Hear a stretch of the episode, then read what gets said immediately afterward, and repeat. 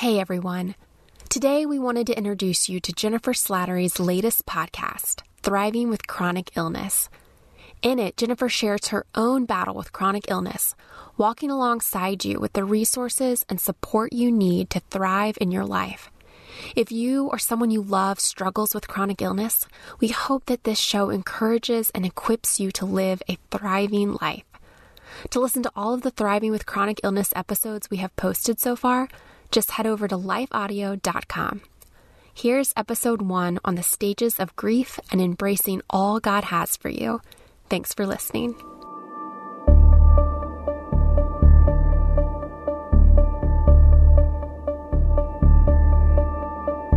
Hello, and welcome to the Thriving with Chronic Illness podcast. For some of you, that might sound like an oxymoron.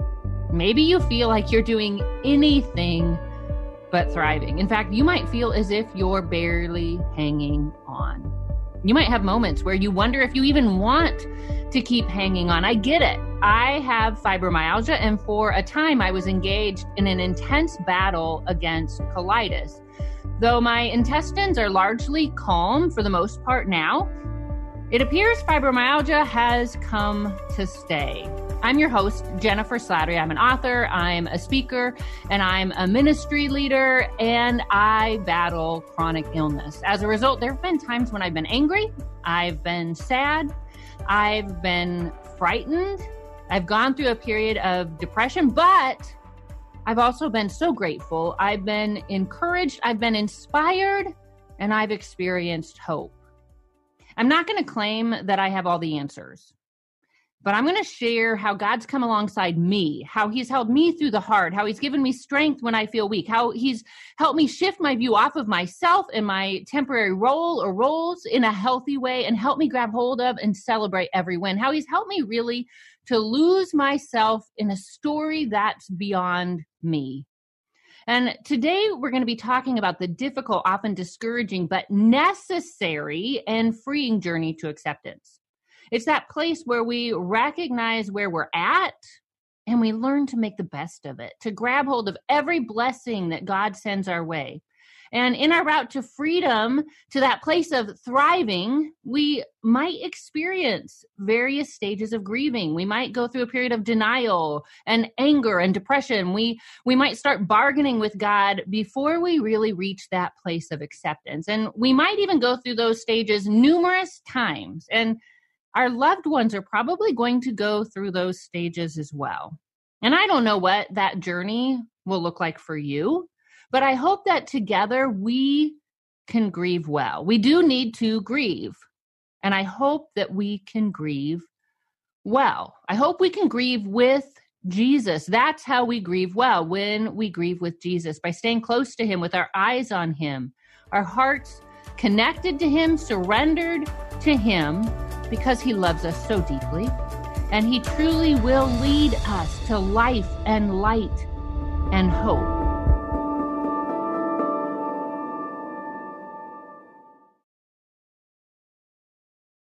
But first, a bit about me. Like I said, I'm an author, I'm a national speaker, I'm a ministry leader who at times act as if I have ants in my pants. That's what my husband says. But other times I might spend an entire day in bed, or I might have to sit on a bar stool to put on my makeup or to cook dinner. And honestly, I don't talk about that part a lot on social media, and I can pretty much keep it hidden when I'm going through a rough time, but not through this podcast. I'm going to be pretty real. And I can get worn out after an afternoon of running errands, or sometimes just cooking dinner. Grocery shopping can wipe me out. And thanks to the fatigue and the pain of fibromyalgia, sometimes normal activities can be just a bit too much. And I suspect a good number of you listening know exactly what that's like. This chronic pain syndrome that I experience, it's considered very common, and I suspect even more common than probably medical professionals realize, because just not everybody is diagnosed quickly. Not everybody seeks medical diagnosis. And plus, many of you listening have multiple health challenges. Some of you have been battling illness for years, if not decades.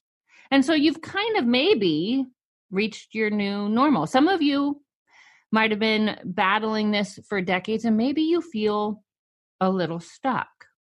Others are maybe just beginning to come to terms with what will likely be a lifelong battle. Maybe you just received your diagnosis. Maybe you're just starting to seek out a diagnosis. And still others of you are fighting that reality with everything within you and every dollar you own. You are in full-on denial mode. That was me for a few years at least, although I'm not sure I can accurately measure how long I just kind of languished in the denial stage, mainly because initially I didn't really have a clue what was going on. So I was officially diagnosed with colitis in 2011. That was lymphocytic colitis, not ulcerative. And I now, like I said earlier, I consider that to be mainly a non-issue. As long as I kind of watch what I eat, I do pretty good.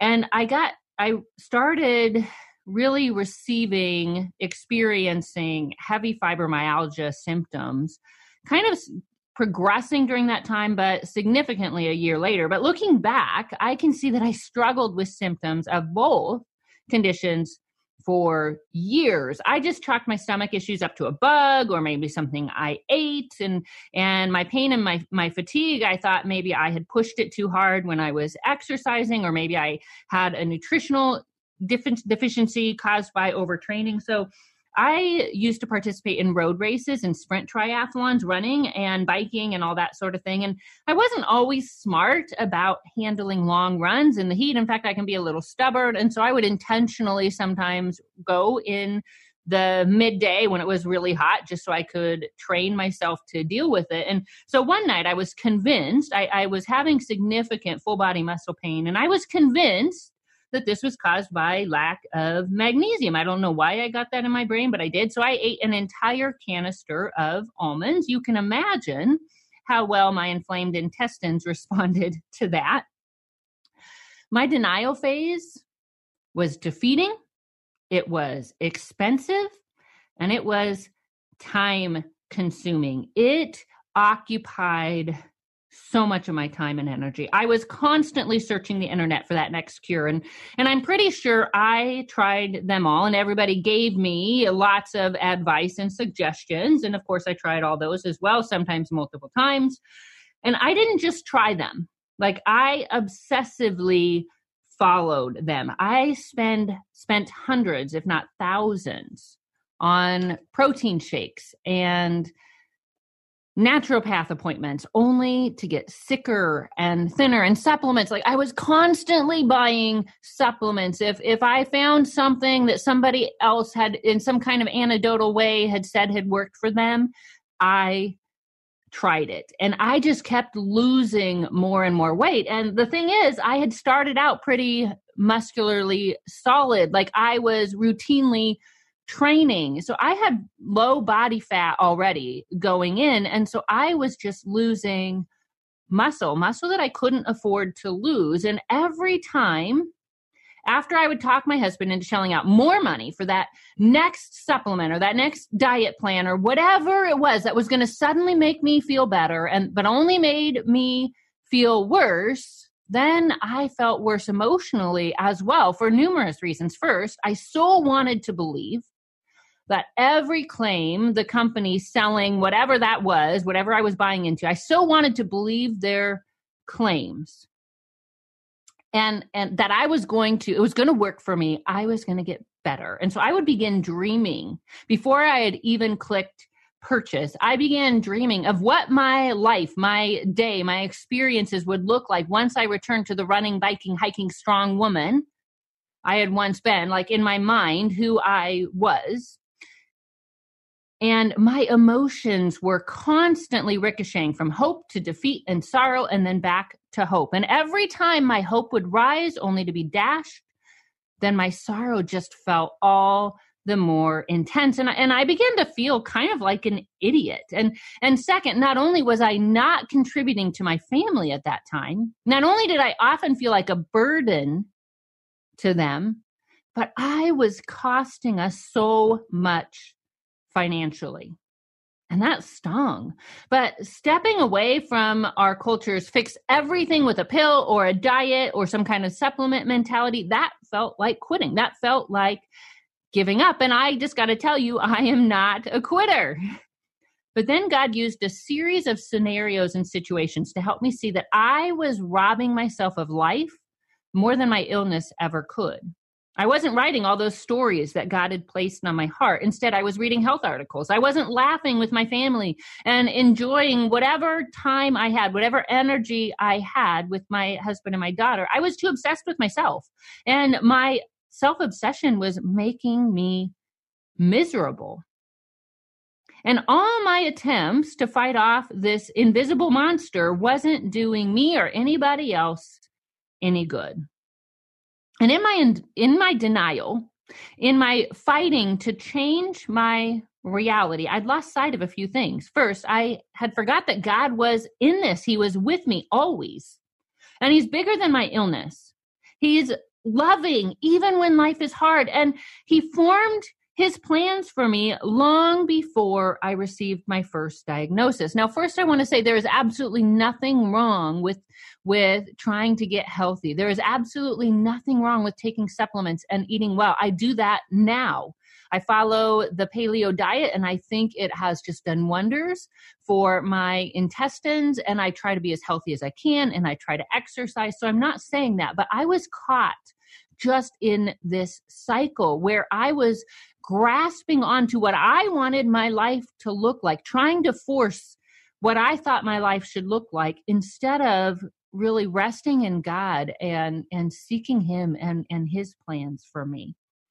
And like I said, he showed me that he formed his plans for me long before I received my first diagnosis. So Psalm 139, written by ancient Israel's second king, a man named David, it just proclaims the depths of God's love, of his care, and his steadfastness, of his sovereignty, and his guidance. And I'm not sure when he wrote this passage, but here's what I do know.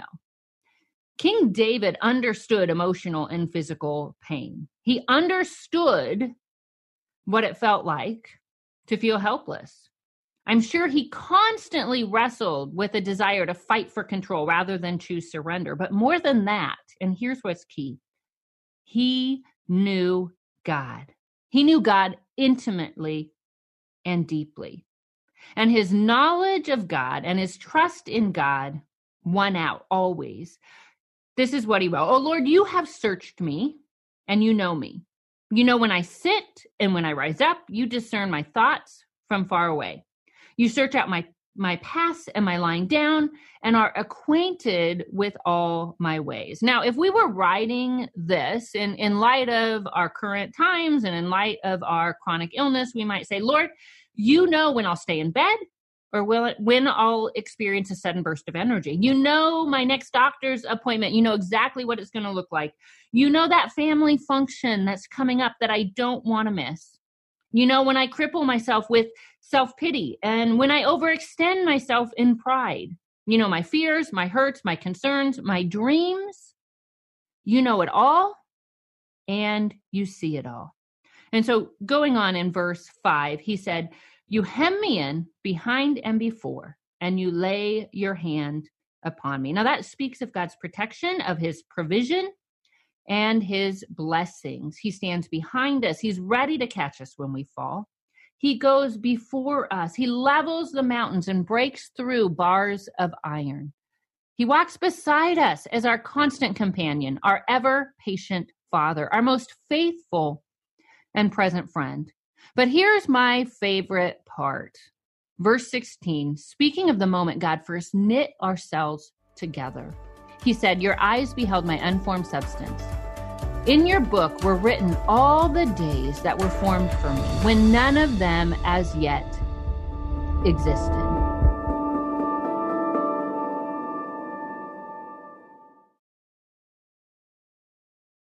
So one afternoon, I was bargaining with God, or more accurately, I was trying to convince him of my logic, of my plans, and all the ways I could serve him so much better if I wasn't sick, if he would just heal me, I could just do such a better job for him. I was convinced.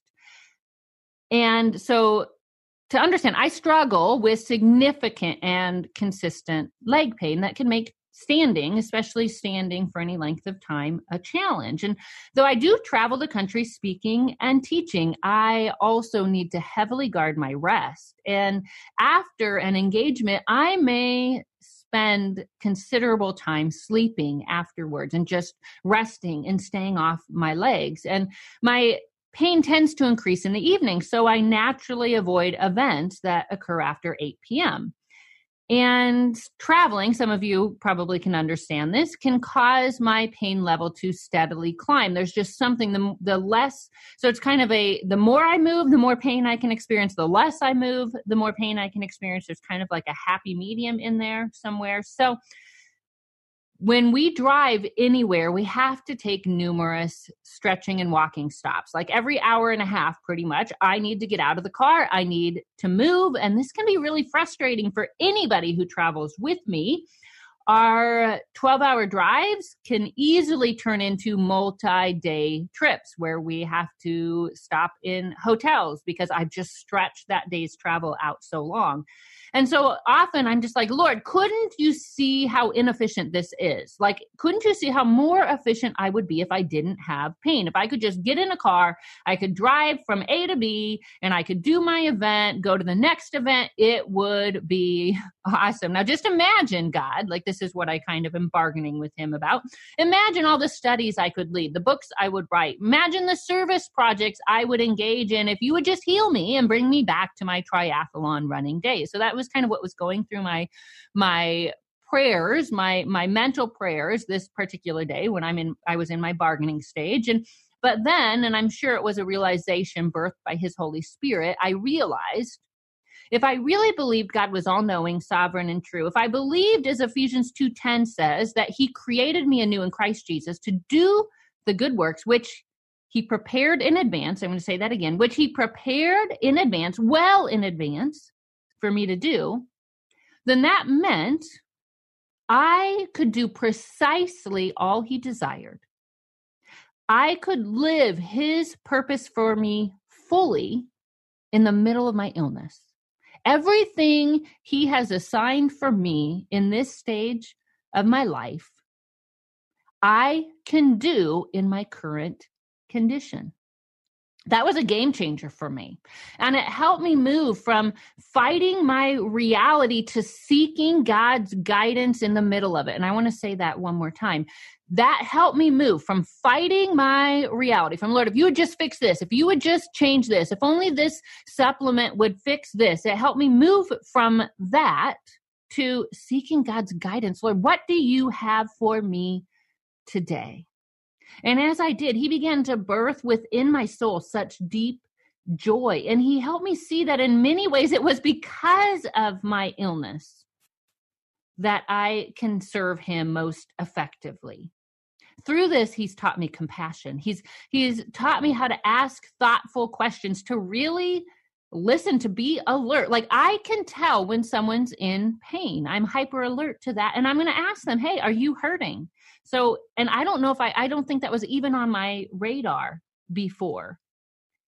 And also my condition helps to negate a fatal flaw, one that is much more destructive than any illness I might acquire. And that's my pride. I struggle with pride. And honestly, having chronic illness helps to alleviate that. It helps me to stay alert to Christ, more attentive to his guidance, and definitely more dependent on him. And there is such power in that. Denial ultimately leads to self-reliance. And self-reliance always distances us from God and his plans for us. I'm going to say that again because it's so true. Denial ultimately leads to self-reliance. And self-reliance always, always, always distances us from God and his plans for us. Now, like I said before, I'm not saying he never calls us to make healthy choices, but he calls us to do so from a place of peace and wisdom, not fear and desperation. He's helped me to move from fear and desperation to peace and wisdom. And I am no longer stuck. I was stuck before. I am no longer stuck, and that's huge.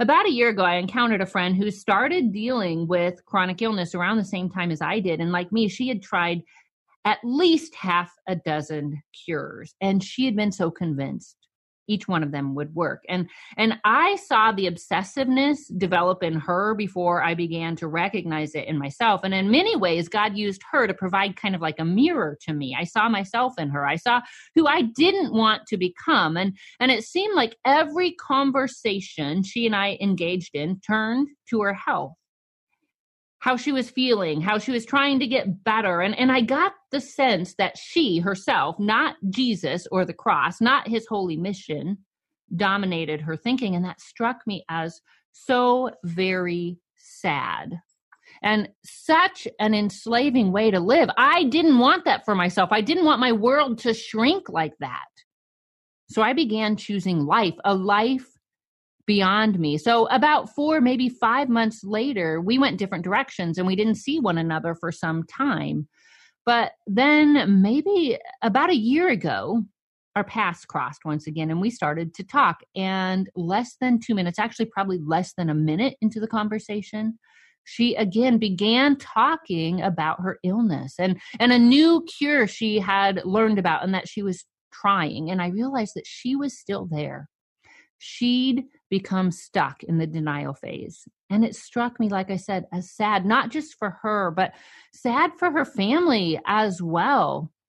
I was sad for her kids, whose world was now centered around mom's illness. I was sad for her husband, who likely missed her joy and laughter, but mostly I was sad for the legacy, the hope-filled legacy she was not leaving.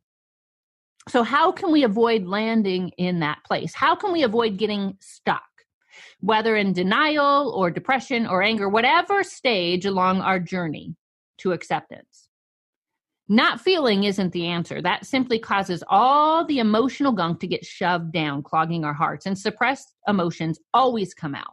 And they often come out as rude or snarky comments, or maybe increased body aches and increased anxiety as offense, as frustrations and irritabilities. And that's one of the reasons we must diligently guard our hearts, as Proverbs 4:23 tells us, because everything, our words, our actions, our emotions, stem from our hearts. When we have a pure heart filled with life and light and truth, regardless of how we feel physically, life and light and truth will flow from it. When our hearts are clogged with anger, confusion, and despair, we are going to emit the same. And that's why we need to learn to feel with Jesus. And it's important to recognize we can grieve without feeling despair. We can grieve with hope. We can even grieve with joy, because true biblical joy, as I've said before, if you've ever visited my Faith Over Fear podcast, true biblical joy isn't an emotional response. It's a deep, abiding, and enduring realization that God is with us, that he is good, and that he is and will bring good out of our situation, our illness included. And we can hold tight to that truth. We can believe that truth because we know God is true. And in Christ, every one of God's promises is yes and amen. So sometimes on our journey to healing, to thriving, yes, we must grieve. We must grieve what was to grab hold of what is. And we probably also must grieve countless expectations, dreams we've formed for our lives, for our families, so that God can birth new dreams within us. But know this, he does have new, amazing, hope-giving dreams ahead, because he is the dream giver. And so when we grieve with Jesus, we grieve with hope, and we grieve in truth. Many of the Psalms show us how we can do that. We turn to God in prayer. We tell him everything we feel. When we're mad, we tell him, and we tell him why. We tell him that this stinks, that it doesn't feel fair, and we simply let him hold us. We learn to feel in a godly manner, directing our anger and our sorrow onto sin and our longing for heaven. And let me explain. According to Scripture, God created a wonderful, pain-free world, free of sickness and death, a literal paradise. And he created mankind to live in that world in perfect relationship with him and one another. But sin entered into God's very good creation, bringing with it sickness and sorrow and death. Chronic illness then is ultimately caused by sin. And I want to be clear, I'm not saying by our personal sin. I mean by the overall brokenness that first entered the world way back in Genesis chapter 3. And because of that, all of creation groans, as in childbirth, Romans tells us, anxiously awaiting the day when God will make all things right and eradicate pain and suffering from our lives for good. That's what our longing points to, our promise of heaven. We know in our hearts life is not supposed to be this way. And we're right, it's not, nor will it always be. But for right now, we're stuck in the hard. All of us, and let me assure you, all of us, we all have hard. Everyone is suffering from cancer, multiple sclerosis, disabilities, mental health challenges, the death of loved ones. Everyone feels the weight of this broken world. But for those who belong to Christ, may our hope ring louder. I'm going to say that again. May our hope ring louder. And if we're going to obsess about anything, may we obsess on the cross, on the price Jesus Christ paid to set us free. Our illness may slow us down, but it doesn't have to enslave us. Instead, we can progressively advance towards freedom. And we begin by getting real with God and spending time, regular time in his presence. And once there, we need to listen. I don't know how long your journey will take. I don't know how long you'll be in every stage, if you'll hit every stage. And I don't know how long you'll pause along the way. But God, who formed you, knows you, loves you, has a plan for you, and purchased your freedom. He knows. He'll show you. He'll show you step by step. But you'll need to listen and you'll need to yield. Put your desire to obey him, to glorify him above everything else, even above your desire to feel good, even above your desire to be pain-free. And I know that's hard to hear. Trust me, that's hard sometimes for me to hear. It's a constant challenge to myself. And filter everything through the lens of love and grace. First, God's love and grace for you, absolutely, because it's there always. But also your love and grace for others. Because grace received, which we have received, grace upon grace in Jesus Christ. And grace received should result in grace lived out. And this is something I have to continually challenge myself to. Scripture tells me, above all, I'm to love God and others with everything that I am. So how can I do that today in this bruised, weakened, and hurting, broken body? I believe that's God's challenge to all of us. And I want to pause right here for those of you who struggle with a fear of insignificance. And I get it, because chronic illness can prick at all of our insecurities. If you struggle with a fear of insignificance, I want to encourage you to visit Life Audio, and you'll find my Faith Over Fear podcast. And in that podcast, there is an episode on how to deal with the fear of insignificance. So I encourage you to listen to that. And, you know, this is such a heavy, complicated topic. I feel like we could spend an entire episode on each stage of the grieving process, each pit stop on our journey to acceptance. And for sure, in the coming episodes, we're going to touch on this subject again. But for now, I want to leave you with a simple action step. Spend regular time with Jesus. Just get real with him. Tell him how you feel.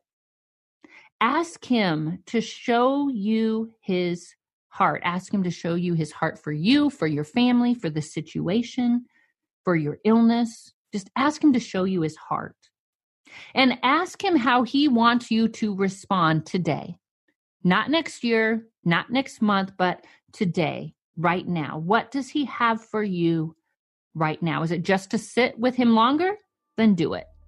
Is it to write a note to a friend? Then do it. I know he will handle everything and everyone else. Just listen to your Savior, your guide, and your friend. And thank you for listening. I hope it was an encouragement to you. If so, I would love it if you would rate it, make sure to share it, and please come back. We are going to be talking about how to thrive with chronic illness. We're going to be talking about depression, about how to set healthy and live healthy boundaries, and so much more. You can find me online. Just Google my name, Jennifer Slattery, and I would love to connect with you on social media. And again, you can find my Faith Over Fear podcast on lifeaudio.com. So just process prayerfully. I encourage you to process everything we talked about today. Go in peace, go in grace, and go in impact. Because though you might be sick, your life is not over. God still has so much good for you and for you to do.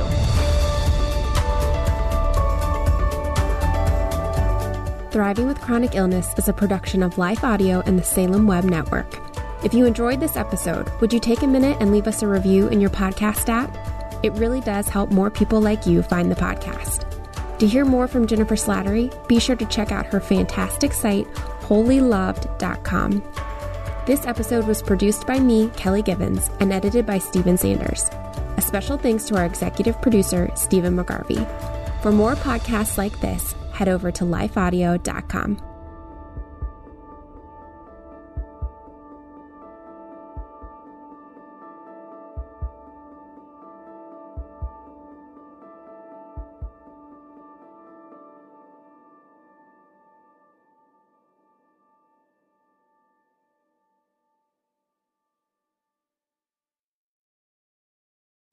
Have you ever considered yourself a messenger? I mean, you are called by God, and aren't we all praying the big prayer, "Here I am, Lord, send me"? So if we put two and two together, you've got a message to deliver, my friend. Whether it's mics like this, bookshelves around the world, stages to take, art to make, or businesses to build, it's time we start testifying truth, unashamedly, creatively, and in love. My name is Tamara Andress, the host of The Messenger Movement Podcast, which is designed to catalyze Christians to speak, write, build, and testify. I use my mic like a machete, so if you don't like to get your toes stepped on or pushed off cliffs to finally jump on in with Jesus, I may be too much for you. But if you're ready to turn your message into a movement and want to run with other messengers doing the thing at scale globally, search and follow the Messenger Movement Podcast on your favorite podcast platform or lifeaudio.com today.